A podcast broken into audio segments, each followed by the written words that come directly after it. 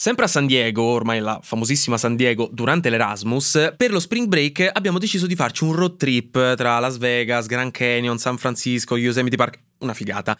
Ma a metà viaggio ci siamo resi conto che avevamo finito i soldi e abbiamo dovuto tutti quanti chiamare casa in maniera umiliante e vergognosa per chiedere un bel bonifico internazionale di quelli proprio cafoni. Io ho finito così tutti i soldi che mi ero faticosamente guadagnato lavorando come cameriere. Ne è valsa la pena, chiaramente, però è stato incredibile rendersi conto di come in questi casi i soldi semplicemente spariscono e tu nemmeno te ne accorgi. Perché? Perché non avevamo un budget. Non stavamo tenendo conto di nulla, proprio la bella vita. Quindi oggi in questa puntata di Squattrinati parliamo di come fare un budget e ve lo spieghiamo proprio per filo e per segno. Questo è un, il vostro tutorial per eh, evitare di dover sprecare soldi come me a San Diego. Io sono Matteo Cellerino, content creator e divulgatore. Io sono Mifal, sui social Pecuniami e divulgatrice finanziaria.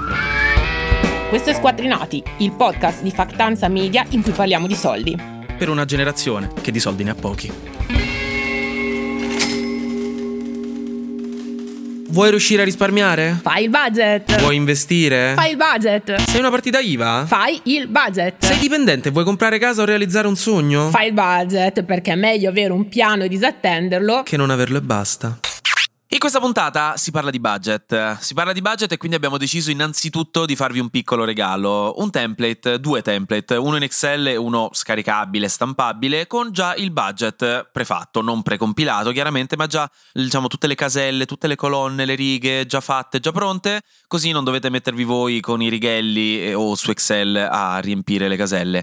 Oggi parliamo di budget e il budget ce l'avete già pronto, dovete semplicemente andare in caption, trovate un link dove scaricarlo. Niente, godetevi il nostro piccolo template del budget che se volete potete redigere anche direttamente mentre ascoltate la puntata, insomma sentite direttamente i consigli e vi fate il vostro budget. Un bacione.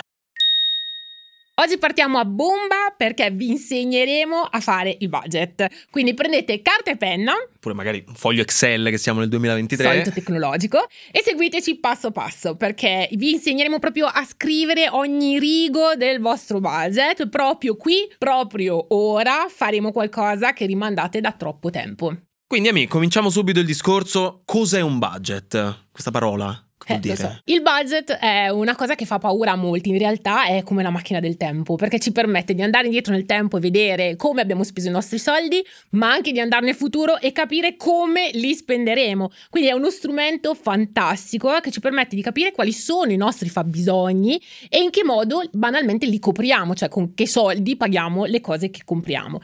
E se ben fatto, appunto, è una macchina che ci permette addirittura di vedere il nostro futuro. Quanto costa farlo? È gratis gratis, basta avere un pochino di tempo e mettersi lì a farlo.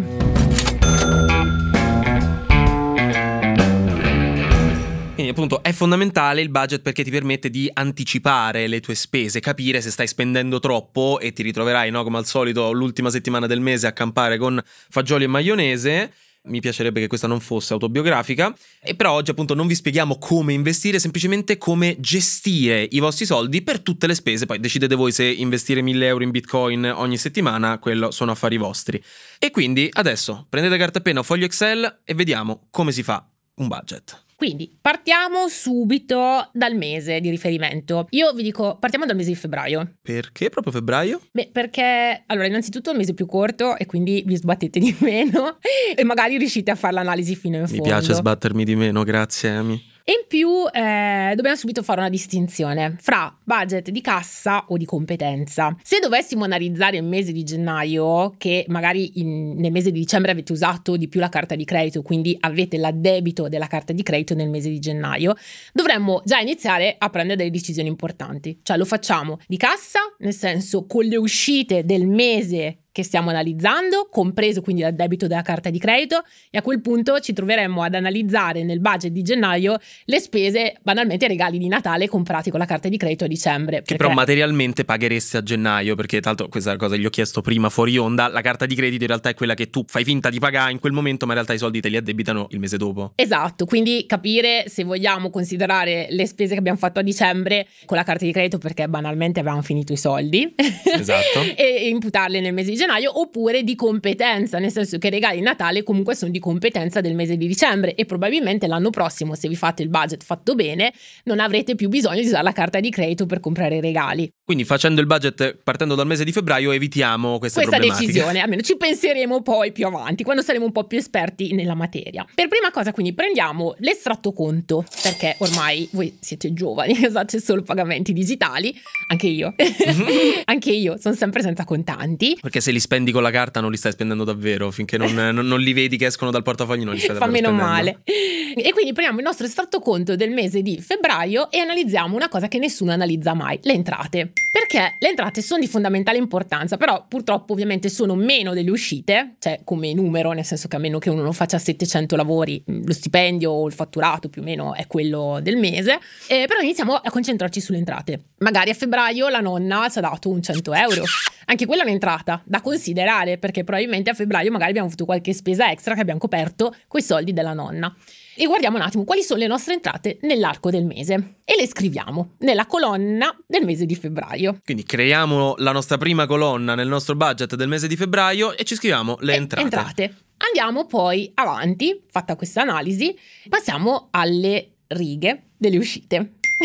Quelle che di solito fanno sempre molto più male.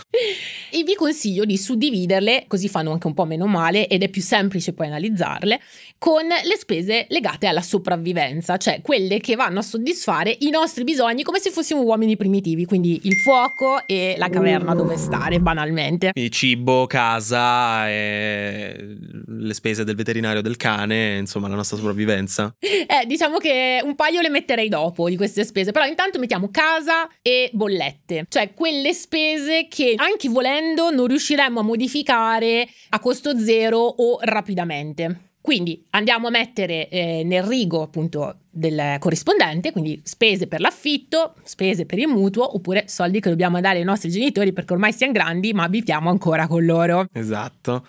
Quel punto facciamo anche lì una riflessione, cioè quanto ci costa il nostro affitto, ne abbiamo parlato diffusamente in ben due puntate, quanto ci costano le nostre bollette e iniziamo a fare un ragionamento che magari poi ci porterà l'anno prossimo o comunque nei prossimi mesi a decidere di prendere delle scelte importanti come cambiare casa e quant'altro. Passiamo poi a un altro gruppo di righe nel nostro budget che sono le spese necessarie. E qui, ad esempio, rientrano le spese per il cibo, il veterinario del cane e tutte quelle cose legate sempre in maniera molto stretta alla nostra sopravvivenza, ma sulle quali possiamo intervenire. Magari possiamo cambiare supermercato, possiamo mm, cambiare mm, abbonamento del cellulare, tutte quelle che appunto si possono cambiare facilmente, ma che non possiamo evitare fare, di fare. certo. Esatto. E noi inseriremo tutte queste spese nelle righe corrispondenti.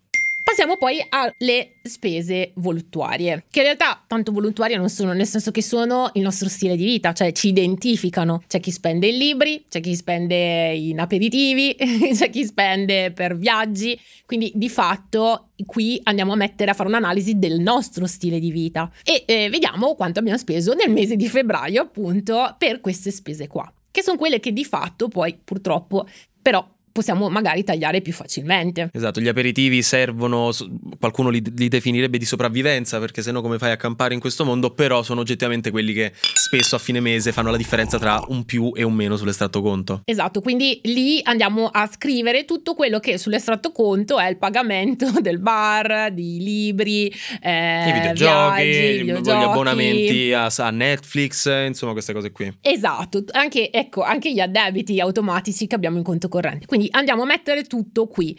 Sicuramente, vabbè, febbraio è un mese magari un po' più tristanzuolo, però ci saranno anche in questo caso queste spese. Infine, se pagate delle rate o anche se avete dei piani di accumulo come investimenti, andrete a mettere gli addebiti che avete sul conto corrente di questo tipo, quindi non so, meno 200 euro per la rata della macchina o meno 50 euro al mese per il pack, per gli investimenti che sto facendo. Quindi alla fine della fiera è tutte le vostre spese di un mese, ve le dovete segnare, dovete essere onesti come dallo psicologo, perché se dallo psicologo non siete onesti non migliorate nulla. Stessa cosa con il budget, bisogna essere onesti e metterle tutte di fila per capire quindi effettivamente che cosa è necessario, che cosa è meno necessario, ma avere un quadro completo di quanto effettivamente stiamo spendendo. Guarda, più che psicologo, come dal dietologo, che ti dice fai il quaderno alimentare e poi tu non scrivi le cose. Ah sì, quella... Questo non lo segniamo, dai, la Esatto. torta non la mettiamo Esatto. nel diario alimentare. Ma sì, dai, ho brutto. salito le scale a piedi, non conta. La quella- torta non, Esatto. non conta. A questo punto, se hai usato un foglio di Excel, ti verrà molto più semplice. Mhm. Se hai usato il foglio di carta, dovrai prendere una calcolatrice, altra cosa vintage per voi giovani, e non quella sul cellulare. A questo Esatto. punto vi prendete quella con rotolino di carta e facciamo una bella somma delle entrate se sono state più di una e poi una somma di tutte le uscite e poi sottraiamo dal totale delle entrate il totale delle uscite. A quel punto capiremo se a febbraio eh, abbiamo avuto qualche piccolo problema a coprire nostro- nos- le nostre spese oppure se addirittura ci sono avanzati pure dei soldi. Esatto, che possiamo poi spendere in spritz il mese dopo. Che già la so, che questa domanda già l'anticipo perché so che arriva, almeno è arrivata a me. Come fai a capire quanto hai speso, dove, eccetera, eccetera? Allora, primo consiglio, semplicissimo, l'estato conto della banca. La maggior parte di noi ha l'app sul telefono della nostra carta di credito della nostra banca. Lì ti dice, cioè tutte le, le spese fatte con il nome, la, la data, quindi è tutto preciso. Un altro consiglio che si può fare settimanalmente per avere più consapevolezza anche delle spese che hai è quello di segnarsi ogni singola spesa sulle note del telefono. Ogni volta che spendi qualcosa, vai al bar, ti compri una cosa, paghi l'affitto, eccetera, eccetera, te la segni sulle note del telefono, così giorno per giorno, volta per volta, ce le hai e questo permette in realtà anche a te di visualizzare i momenti in cui spendi, i momenti in cui anche banalmente potresti evitare di spendere quella cosa in più, perché per evitare proprio che a fine mese dici ma com'è possibile, come, ho fatto a spendere tutti sti soldi? E poi vai a vedere le note, hai fatto no, 14 aperitivi da cracco ed ecco lì che dici "Mm, Infatti, più sarete precisi e magari più vi segnerete le varie spese sul cellulare o comunque prenderete in mano il vostro budget in tempi ristretti, più eviterete di fare tipo CSI che deve ricostruire cos'è quella voce sull'estratto conto perché a volte magari non corrisponde Esatto. esattamente con, con quello che avete fatto. A questo punto, perché questo abbiamo fatto il budget solo su un mese, lo step successivo poi è allargare questa cosa, fare questo budget sul calendario totale, quindi prendere tutti e 12 mesi di riferimento, ci prendiamo una bella domenica dove non abbiamo niente da fare, ci mettiamo a farlo e facciamo tutto il budget sui 12 mesi per capire meglio proprio l'andazzo annuale. Esatto, sì, come direbbero quelli seri, esplodiamo il nostro budget e non, questo non vuol dire lanciamo dalla finestra il computer, ma semplicemente lo ampliamo sui 12 mesi. Quindi questo sempre vi ricordo utilizzando i mesi passati, quindi vi fate un bel ritorno al futuro Mhm. dei vostri soldi. In questo modo si può capire, ed è questa l'utilità di fare questo budget, in quali mesi tendenzialmente uno spende di più e uno di meno, perché non è che uno guadagna tot e spende tot ogni singolo mese, ci sono dei mesi in cui magari c'hai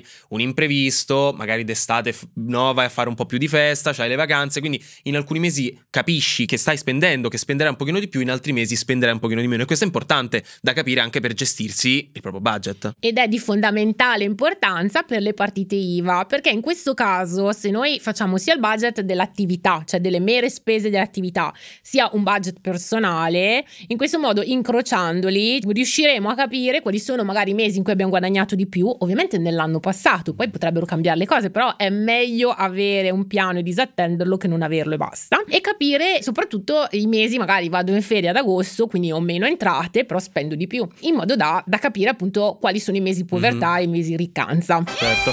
Ricordatevi anche poi che a Natale a molte persone, non a tutti, arriva la tredicesima, che è letteralmente un tredicesimo stipendio che arriva gratis, lo dico tra mille virgolette, non è che arriva gratis, però è uno stipendio gratis, quindi tenete anche questo in conto nelle entrate del budget di dicembre. Ci sono i fortunelli che hanno anche la quattordicesima a giugno e poi chi fa il 730 ha anche un rimborso fiscale nel corso fra giugno e settembre. Quindi ci sono dei mesi in cui effettivamente anche per uno che è dipendente ci possono essere delle entrate extra. Fatto questo sul passato e quindi anche evidenziato i mesi in cui si è un po' più poverelli, eh, la cosa interessante è che si possono prendere le stesse spese, eh, magari non suddividendole in singole unità, cioè le spese voluttuali a quel punto saranno un macro gruppo Mhm. e poi deciderete voi mese per mese come gestirvi questi soldi e ribaltarlo sull'anno successivo, cioè dal giorno X da oggi in poi come andranno le spese. Almeno io so che tutti i mesi pago l'affitto, ogni due mesi ho le bollette, una volta all'anno ho l'assicurazione della macchina, però so in che mese cadono più o meno mm-hmm. l'importo e mi posso appunto gestire l'anno prossimo o da oggi in poi sapendo quali sono le spese che mi aspettano. E quindi capendo le spese, quelle fisse che necessariamente arriveranno e magari sapendo che quattro volte al mese uno fa la gita fuori porta e spende X, uno prevede questi costi in futuro e capisce quanto deve risparmiare o anche quanti soldi magari gli possono avanzare per gli altri tipi di spesa. Quindi fare questo calendario previsionale è molto utile proprio per eh, stare un pochino più tranquilli, un pochino più sicuri. Esatto, oppure magari dire ok, questo fine settimana vado a Londra e quindi magari per altri due weekend me tocca staca. esatto. A questo punto ti faccio una domanda. Se io ho X conti diversi, se ho 30 conti diversi, magari ho la poste pay, la prepagata, la carta di credito, ho no, il libretto postale di nonna che mi fece quando avevo due anni. Come faccio a fare il budget? Perché diventa uno sbatti in quel caso. Esatto, e quindi qui è il momento di iniziare a fare un pochino di ordine. Nel senso che se uno è un dipendente, e non ha particolari esigenze, in realtà ragazzi basta un conto corrente, cioè fate ordine, fate pulizia, perché avere 14.000 Sei conti... mia madre quando torno a Roma. e pulisci la tua camera. Esatto, perché comunque tanti conti sono dispersivi e rischiano a volte di farvi anche perdere il conteggio dei vostri soldi. Invece avere un conto solo, a quel punto dal saldo non si scappa, quello è. E magari ci sono anche dei conti correnti che vi permettono di creare anche dei piccoli sottoconti nei quali mettere a già accantonare qualche cifra per le spese future. I sottoconti, mi piace un sacco questo, questo dei conticini, sono dei piccoli, dei piccoli titoli nobiliari. Dei, dei, ah, mini conti. Dei piccoli titoli nobiliari, dei, dei, dei valvassori, eh, comunque. Eh, invece, questione rateizzazione, perché l'avrete notato, ma oggi sempre più servizi, prima da tutti PayPal, non è una sponsorizzata, ma se vuoi sponsorizzarci PayPal, permettono di pagare a rate. Cioè ti dicono questa spesa, che ne so, la puoi comprare la pizza il sabato sera, dice la vuoi pagare in tre comode rate, anche Amazon credo dia questo tipo di servizio. Questa è una cosa che può essere comoda, può essere vista come comoda, però bisogna stare anche molto attenti, perché rateizzare, bello che paghi di meno ogni singola cosa, questo girl math, però in realtà non stai pagando di meno, stai pagando uno di più in alcuni casi perché ci sono gli interessi, molto spesso in realtà non ti fanno neanche pagare di più, ma soprattutto spendere così rischia di farti spendere di più sul lungo periodo, perché stai meno attento o meno attenta ai costi vivi che poi hai volta per volta. Quindi torniamo sempre al discorso del budget di competenza di cassa, se io mi compro la bicicletta, se ragiono sulla competenza sarà del giorno in cui me la sono comprata la bicicletta, me la metto a budget per l'importo intero. Se invece decido di spalmarla per la cassa, magari facendo delle rate, ogni mese avrà le rate poi della bicicletta, però è di fondamentale importanza considerare queste rate nei mesi futuri in modo tale da non illuderci di aver speso meno meno soldi rispetto a quelli che potevamo permetterci di spendere. Un altro consiglio che vi do è quello di imparare l'autofinanziamento. Cos'è l'autofinanziamento? È praticamente metto i soldi da parte prima di spenderli. Lo so, ragazzi, è difficile,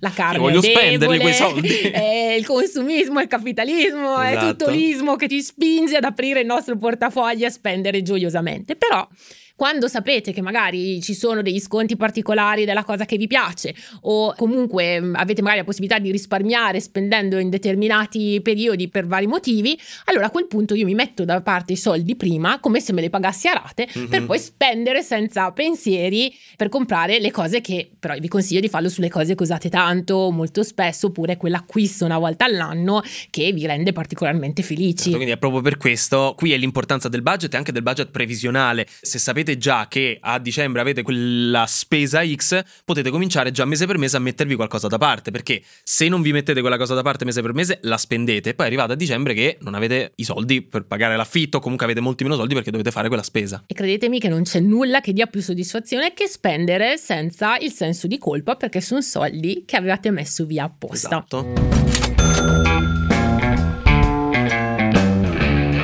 A questo punto so che c'è una piccola chicca abbiamo perché il, c'è una cosa è il budget per capire che è un po' il conto economico per chi ha studiato economia, un po' il conto economico del bilancio. C'è poi anche la versione dello stato patrimoniale che in breve, no, avrete presente quando vi dicono ah Elon Musk ha un patrimonio di 300 miliardi billions di dollari. Billions. Sì, esatto. Ma la questione è anche noi, piccoli poveri mortali, abbiamo un patrimonio? Assolutamente sì. È anche abbastanza semplice, diciamo, calcolarlo. Questa è una cosa che vi consiglio di fare almeno una volta all'anno per capire esattamente dove sono andati a finire i vostri soldi. Nel senso, avete speso in cianfrusaglie oppure avete creato un patrimonio? E lì, appunto, se magari il budget non vi dà grandi soddisfazioni perché arrivate a fine mese sempre con zero, in realtà magari avete comunque costruito un patrimonio. E andiamo a capire come si fa a calcolare. Prendete tutti i vostri beni suscettibili di avere un valore ancora di mercato, cioè le Nike col buco nella suola,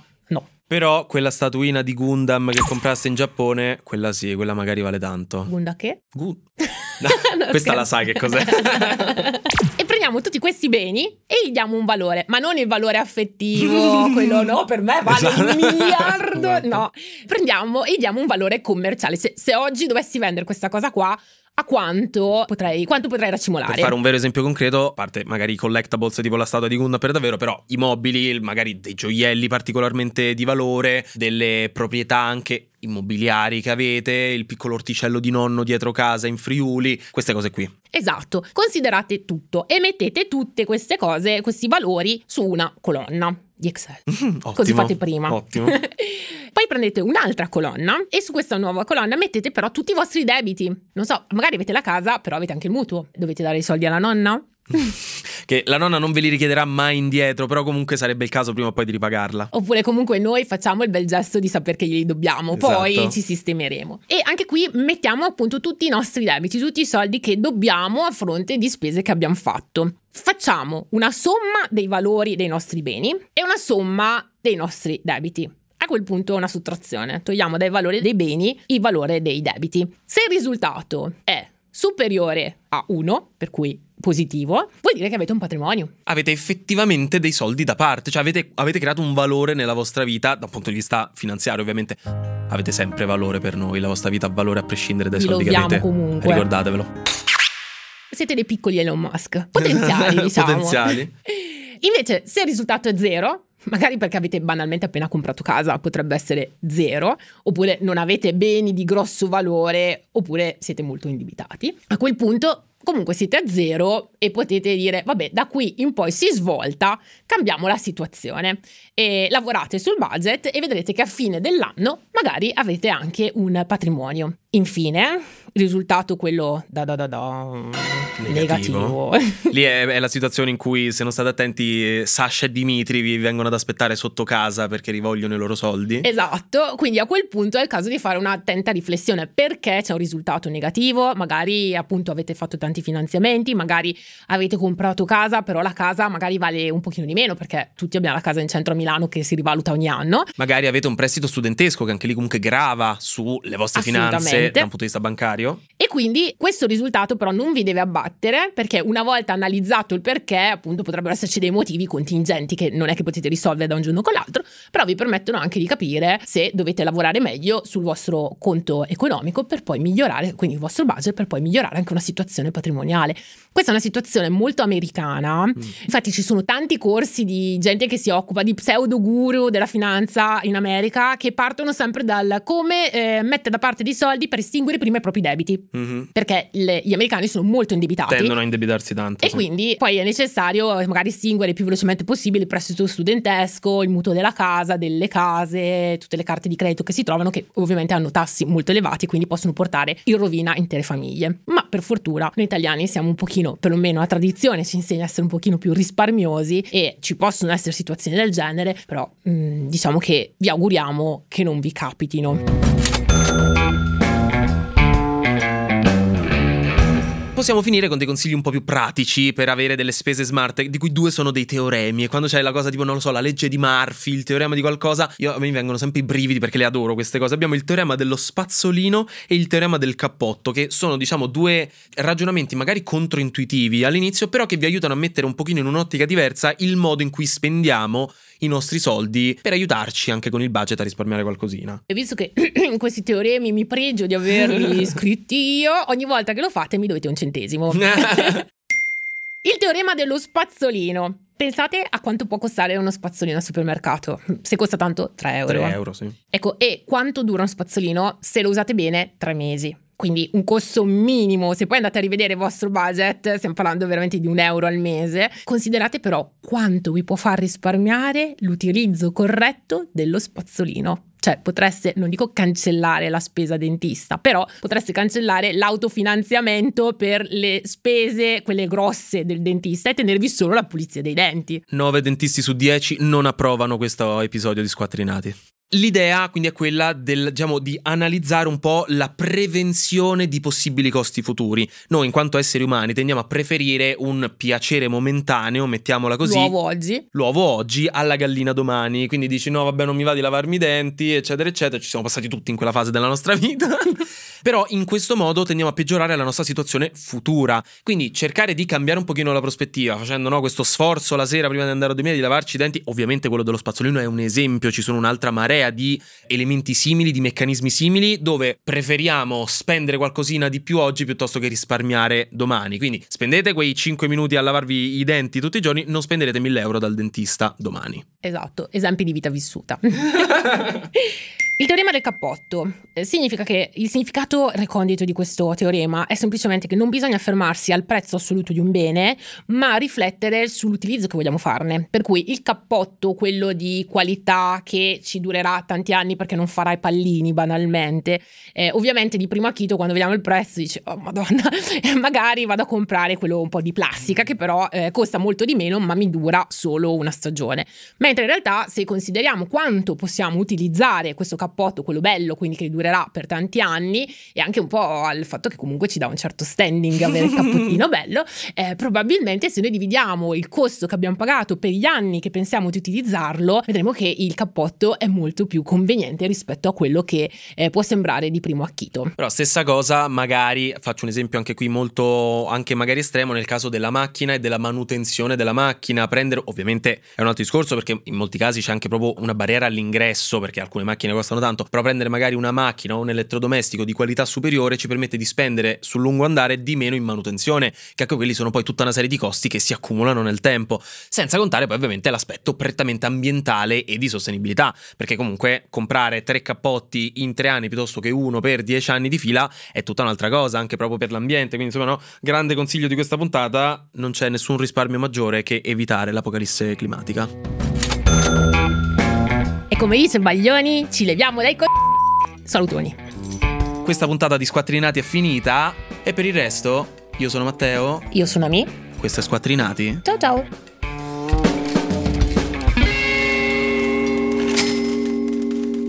Le informazioni fornite in questo podcast sono sullo scopo informativo e non costituiscono un consiglio finanziario personalizzato. Si prega di prendere contatto con un professionista qualificato per affrontare specificatamente le vostre esigenze finanziarie e fiscali.